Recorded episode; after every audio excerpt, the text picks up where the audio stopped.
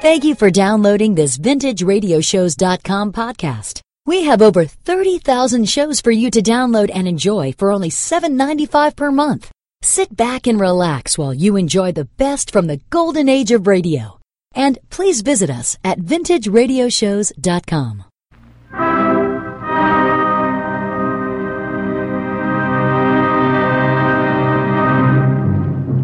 Stroke of Fate. The fate of you who are listening, of nations of the world, is often hung upon accident or upon decisions that made another way would have substantially altered the course of human events.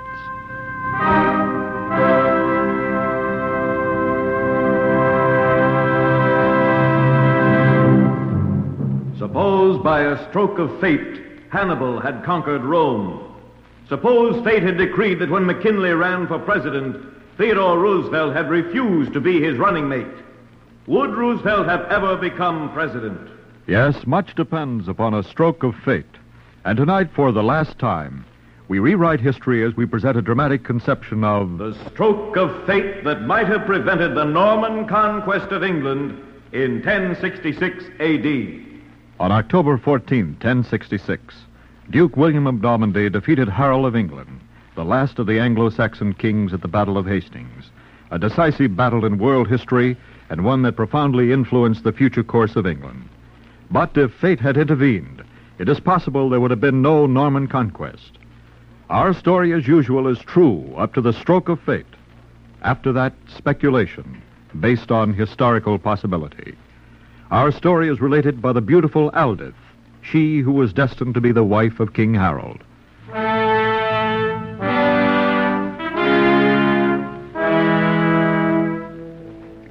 In the year of our Lord 1064, King Edward the Confessor sat on the throne of England.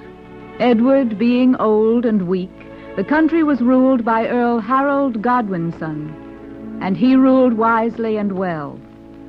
Earl Harold in that year 1064 was shipwrecked with some of his men on the coast of France, being then imprisoned and held for ransom by Guy, Count of Ponthieu. Harold was ransomed from Count Guy by William, Duke of Normandy, and Harold and his men then rode to the Duke's castle, where he was greeted by William. I owe you much thanks, William. Were it not for your ransoming me, I would still be lying in the dank and noisome dungeon of Count Guy. I, my brother, Earl Wulfnoth, and my men. You are indeed welcome here, Harold. But why did you not pay the ransom Count Guy demanded so that you might return to England? I would see the dog hanged first, rather than pay him a silver penny. I believe he lured us onto the rocks so that we might be shipwrecked. But to you, I will pay ransom, if you so wish. Let us not talk of ransom, Harold. You are my guest. Much have I heard of you, and in your favor. And glad I am to see you here. And I to see you. Harold, I will be open with you. There are those who say you would be the next king of England. There is already an heir to the throne, William. Edgar, a child, a weakling. He could never hold the throne. He is the nearest kinsman to King Edward.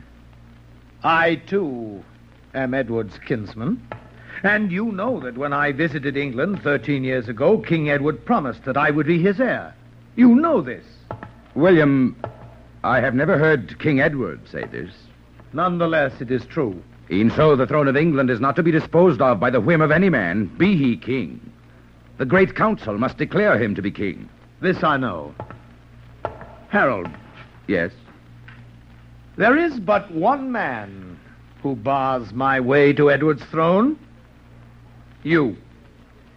If once Edward is dead, you will swear loyalty to me.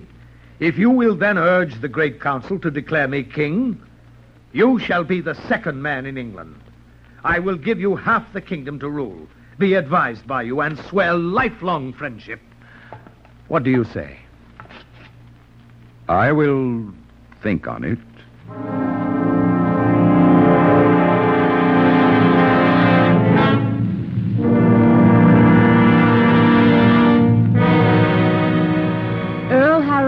That winter with Duke William and was royally entertained. Good to look upon, he much pleased the ladies of the court. and the Duke showed him much affection. Yet when Harold hinted at returning to England, the Duke found ways to persuade him to stay. Then in May, Harold came to the Duke. William, I have received letters from King Edward and my kinsman. I must return to England. There is trouble brewing there, and I must bestir myself. But, Harold, you have promised to join me in putting down the rebellion of Count Conan in Brittany. There is talk of rebellion in the earldom of Northumbria in England. But we are about to march. I do not want to lose the services of so valiant a captain. When we have put down the rebellion in Brittany, it will be time enough to return to England. But, William, You promised, Harold. Would you break your word? No, I will go with you.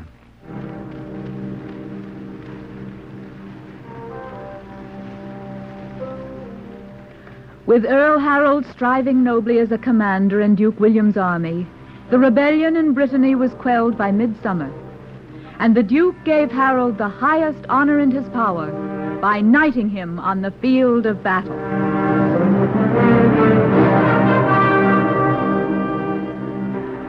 When the army had returned to the city of Bayeux in Normandy, news came from England for both Earl Harold and Duke William.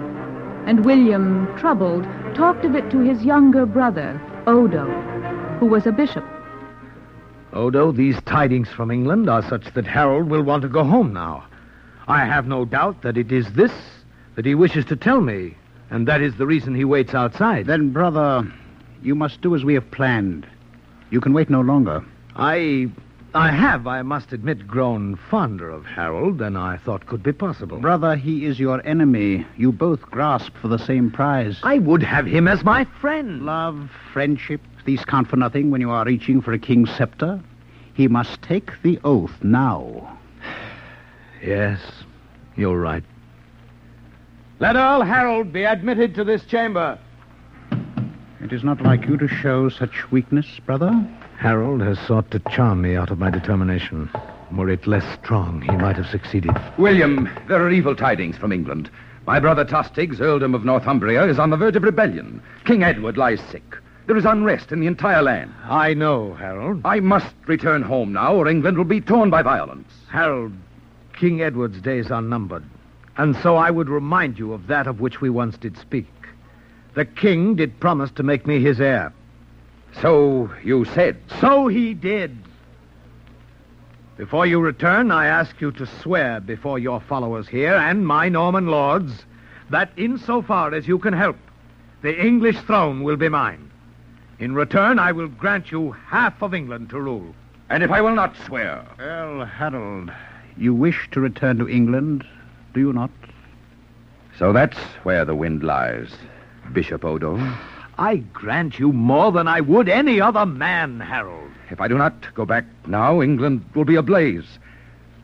Well, I will take the oath.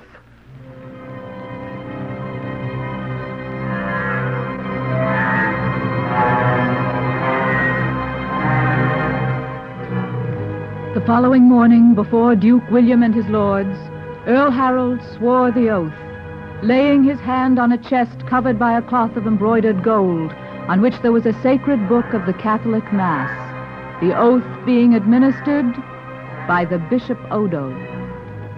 And do you, Earl Harold Godwinson, solemnly swear to perform all these things? All this I will perform, so help me God. May God be thy help. Take off the cloth from the chest on which Earl Harold swore. And what be these? These are the bones and relics of saints. On them did you swear your oath. Ah, Harold, I would that you now give me a hostage for your oath. a hostage. But why? Do you not believe me? It is the custom. Whom would you have? Your kinsman, your brother, Wulfnoth.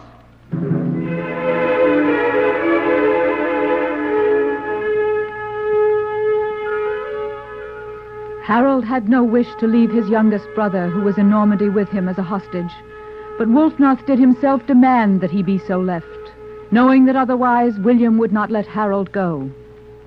The following day, after exchanging vows of friendship with Duke William, Harold and his men set sail for England.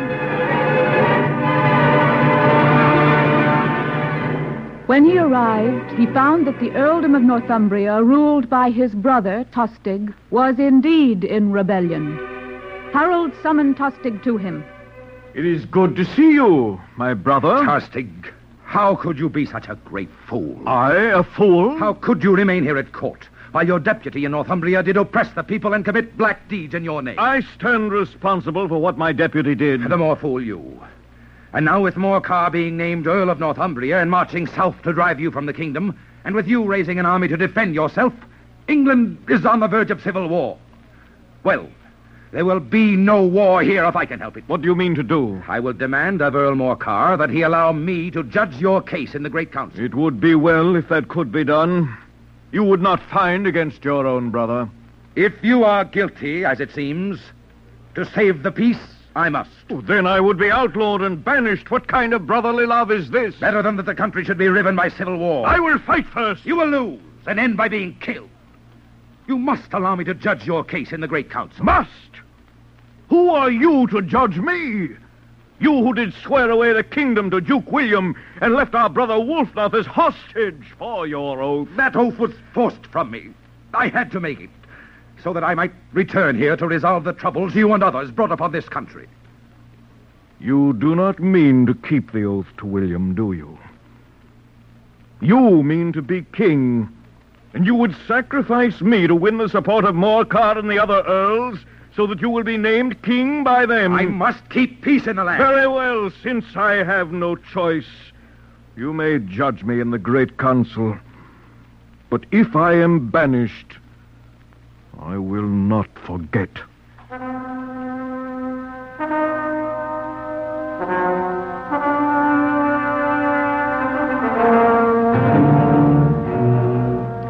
Tostig, banished from England, sought to arouse foreign princes against Harold and did not succeed at first. At length he sent a message to Harold Hardrada, king of Norway, a man nearly seven feet tall, one of the mightiest warriors in Christendom. Tostig invited Norway's king to join him and come down upon England, and Harold Hardrada listened willingly and sent Tostig a message in reply. Earl Tostig, many years ago my kinsman King Magnus of Norway and King Hardicanute of England did agree that whichever died first, the other would succeed to his throne. Hardicanute died first, and therefore the right to the throne of England has descended from Magnus to me. And I have long been considering whether or not I should claim my lawful due. Mayhap I will.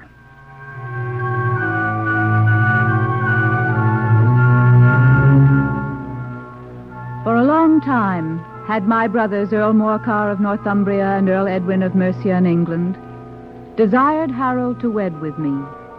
And one day Harold came to me about this. Aldith, will you have me to husband? Harold, you have dwelt long with one woman, Edith of the Swan Neck, and you have had by her many children. Are you willing forever to put her aside? Yes, Aldith, I am. I. I must. And she would have it so. I know, Harold, that love plays little part in a marriage such as ours. You wed me to bind my brothers and their strength to you by ties of marriage. And this you must do if you would be a strong king. For you will be king. This land is rent asunder. Someone must hold it together so that England can be defended. I think I fell in love with you when I was but a little girl. Do you not love me a little? I. I will try, Aldith. I am sure love will come in time. That was honestly spoken. Harold, I will have you, love me or no.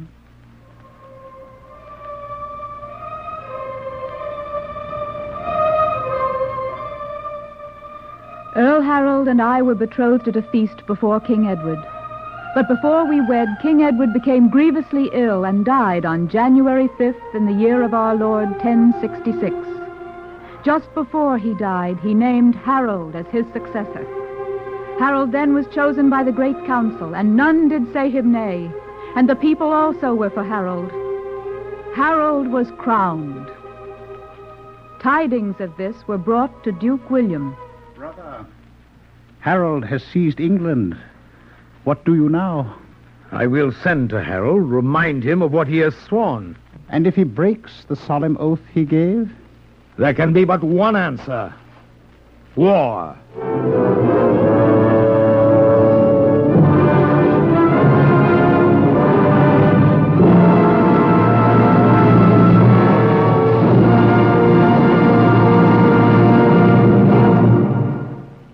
Listening to a dramatic conception of The stroke of fate that might have prevented the Norman conquest of England in 1066 A.D. Our story has been true up till now and continues so up to the stroke of fate, which would have changed history. After that, historical possibility guides our imagination. The stroke of fate will be explained at the end of the program.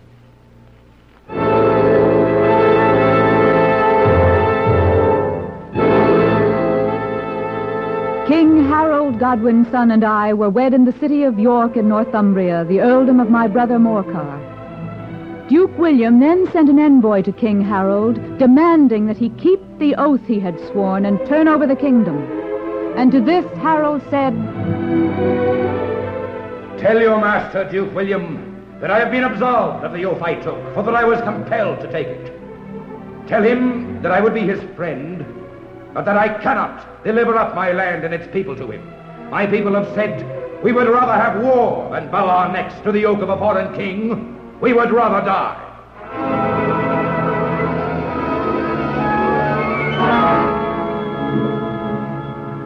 When these words reached Duke William, his face paled with anger.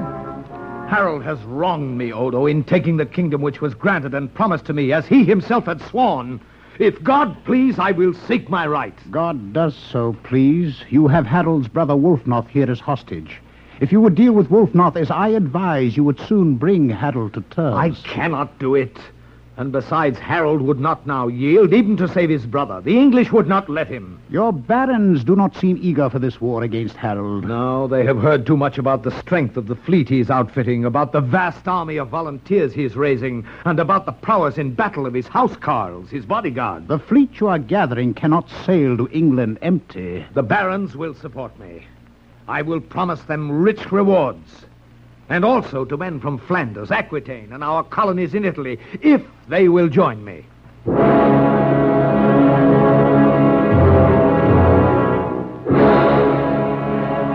Earl Tostig, Harold's brother, came from Flanders to Duke William to urge him to attack quickly.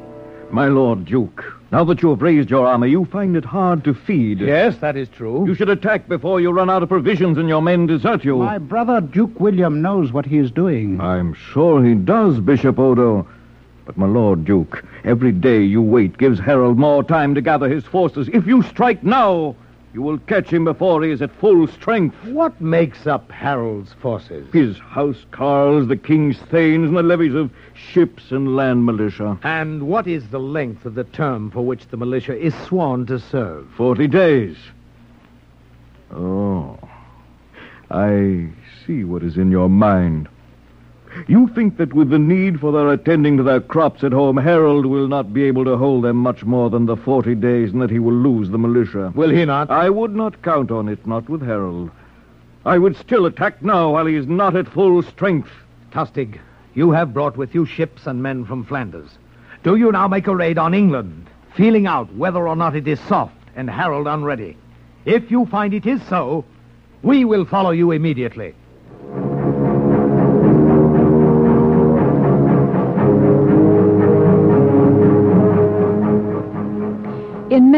Tostig and his Flemish allies harried the Sussex coast of England, sailed north to the Humber River, and disembarking, were defeated there by my brother, Earl Edwin. Thence, with the small force he had left, Tostig made his way to Scotland, where he decided to remain until he could be aided by King Harold Hardrada of Norway, who now, like William, was preparing to invade England.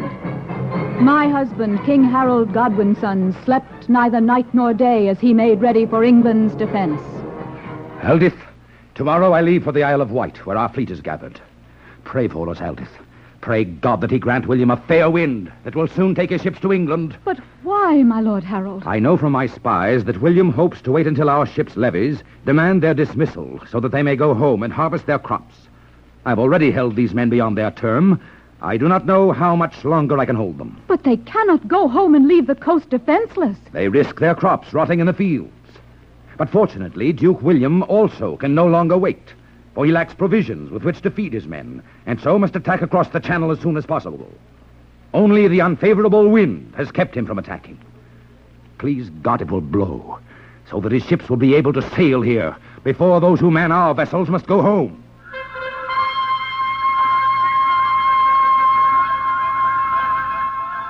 And then, early in the month of August, Duke William summoned his captains. There's a fair wind for England. We sail for the shores of England today.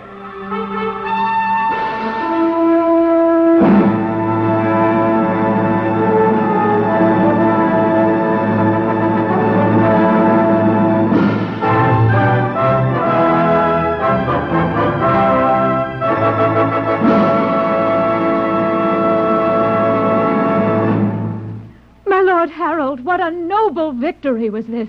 I would hear of it from your lips. Eldith, we met them in mid-channel. The Norman ships, weighed down by the horses and the arms they carried for the invasion, were unwieldy and no match for our English vessels. And Duke William? I saw him die under a housecarl's battle axe. Then England is saved. For now. But this fight cost many English lives. And whether or not King Harold Hardrada of Norway thinks it has weakened us so that he can safely invade our land is still to be known.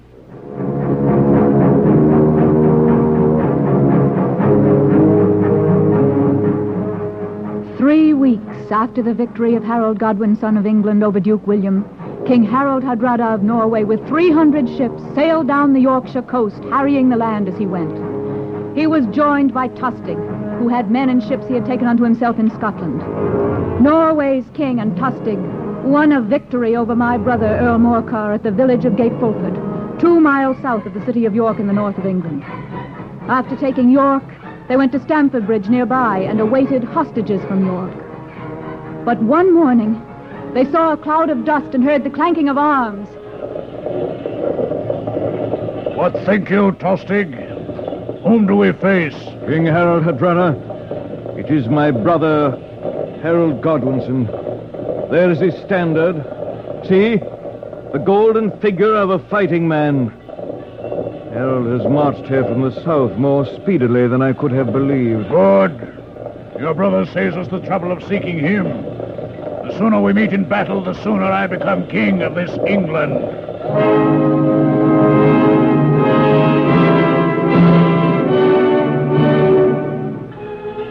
The hosts of England and of Norway were drawn up in battle array. And then King Harold Godwinson, with a hundred men, rode out in front of his army and shouted to his brother Tostig. Tostig, I offer you a third of England if you will return to us. What will you give my friend Harold, King of Norway? I grant him seven feet of English earth, or as much more as such a tall man needs to be buried in. They shall not say in Norway that I brought their king here to betray him. We will win or die. Make ready for battle.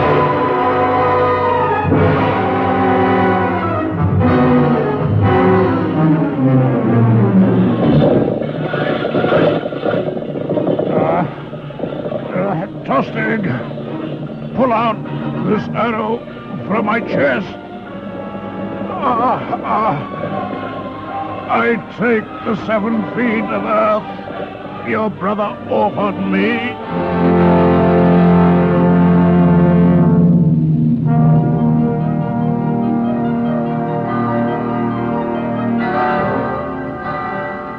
It was a great victory at Stamford Bridge, and all over England bells rang out in celebration. And when Harold returned, Aldith, after Norway's king was dead, again I offered a peace to Tostig, for the sake of our mother who bore us. But he shouted nay, and died under Harold Hardrada's standard of the Raven. and Norway's fleet, All of their ships fell into our hands. Aldith, never again, do I think, will Norway or Normandy try to invade us. And any other nation will think much on it before it tries, as long as the old line of Anglo-Saxon kings continues to rule and claim the loyalty of Englishmen. and long may that be, Harold. For come Eastertide, you shall have an heir.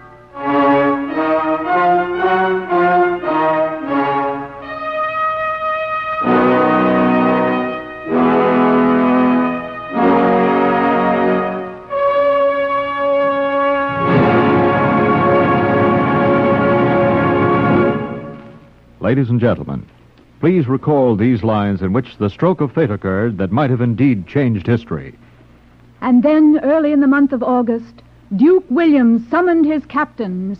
There's a fair wind for England. We sail for the shores of England today. And here to explain the significance of our stroke of fate and to speculate further is our consultant on tonight's program, Professor of History at Columbia University, Dr. Robert Webb. Dr. Webb.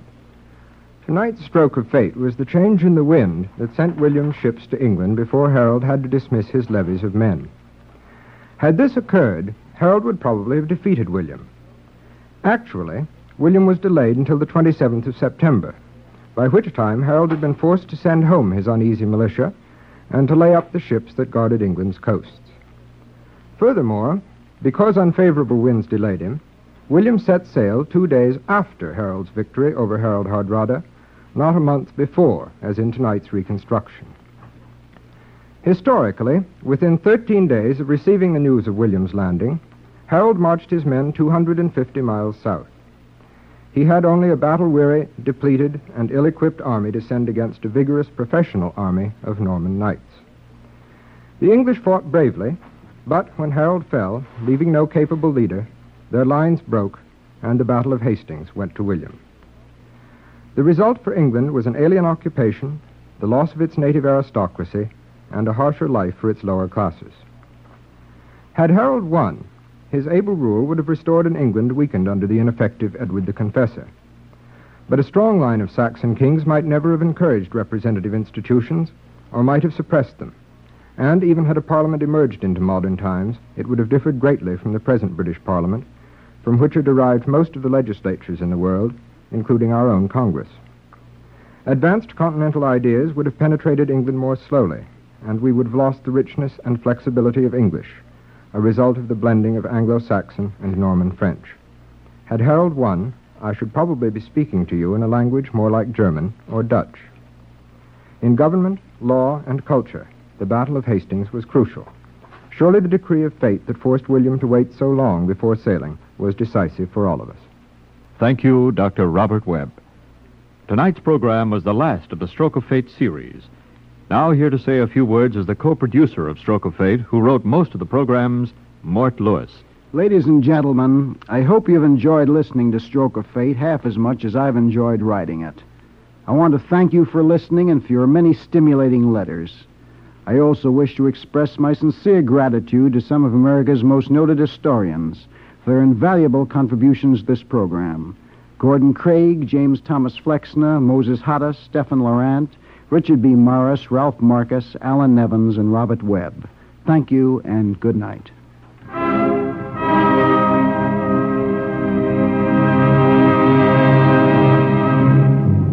Featured in tonight's Stroke of Fate presentation were Karl Weber as King Harold of England, Joan Tompkins as Aldith, his wife, Everett Sloane as Duke William. Others in the cast were Ralph Bell and William Griffiths. Your announcer, Lionel Ricau. Stroke of Fate is produced by Morton Lester Lewis, prepared in consultation with the Society of American Historians, conceived and written by Mort Lewis and directed by Fred Way. Hear Meet the Press tonight on the NBC Radio Network. Thank you for downloading this VintageRadioshows.com podcast. We have over 30,000 shows for you to download and enjoy for only $7.95 per month. Sit back and relax while you enjoy the best from the golden age of radio. And please visit us at VintageRadioshows.com.